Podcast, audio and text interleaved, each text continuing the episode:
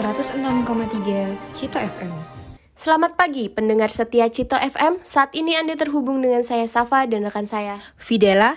Berita hangat telah kami siapkan untuk menemani Anda beberapa menit ke depan. Baik, saat ini kami sudah terhubung dengan Gaby. Baik, terima kasih Safa dan Fidela.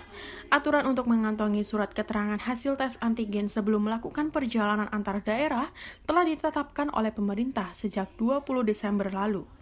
Namun, aturan ini disalahgunakan oleh Oknum Kimia Farma di Bandara Kuala Namu, Medan, Sumatera Utara.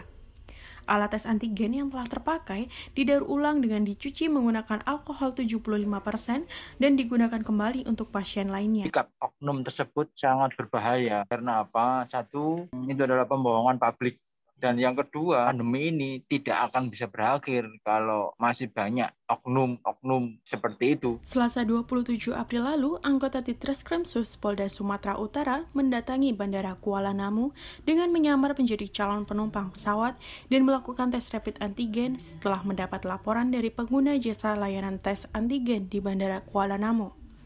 Tes pun dilakukan dan hasil tes menyatakan bahwa beliau positif COVID-19. Sejak itu, interogasi dilakukan sampai petugas kimia farma mengakui bahwa mereka mendaur ulang alat tersebut.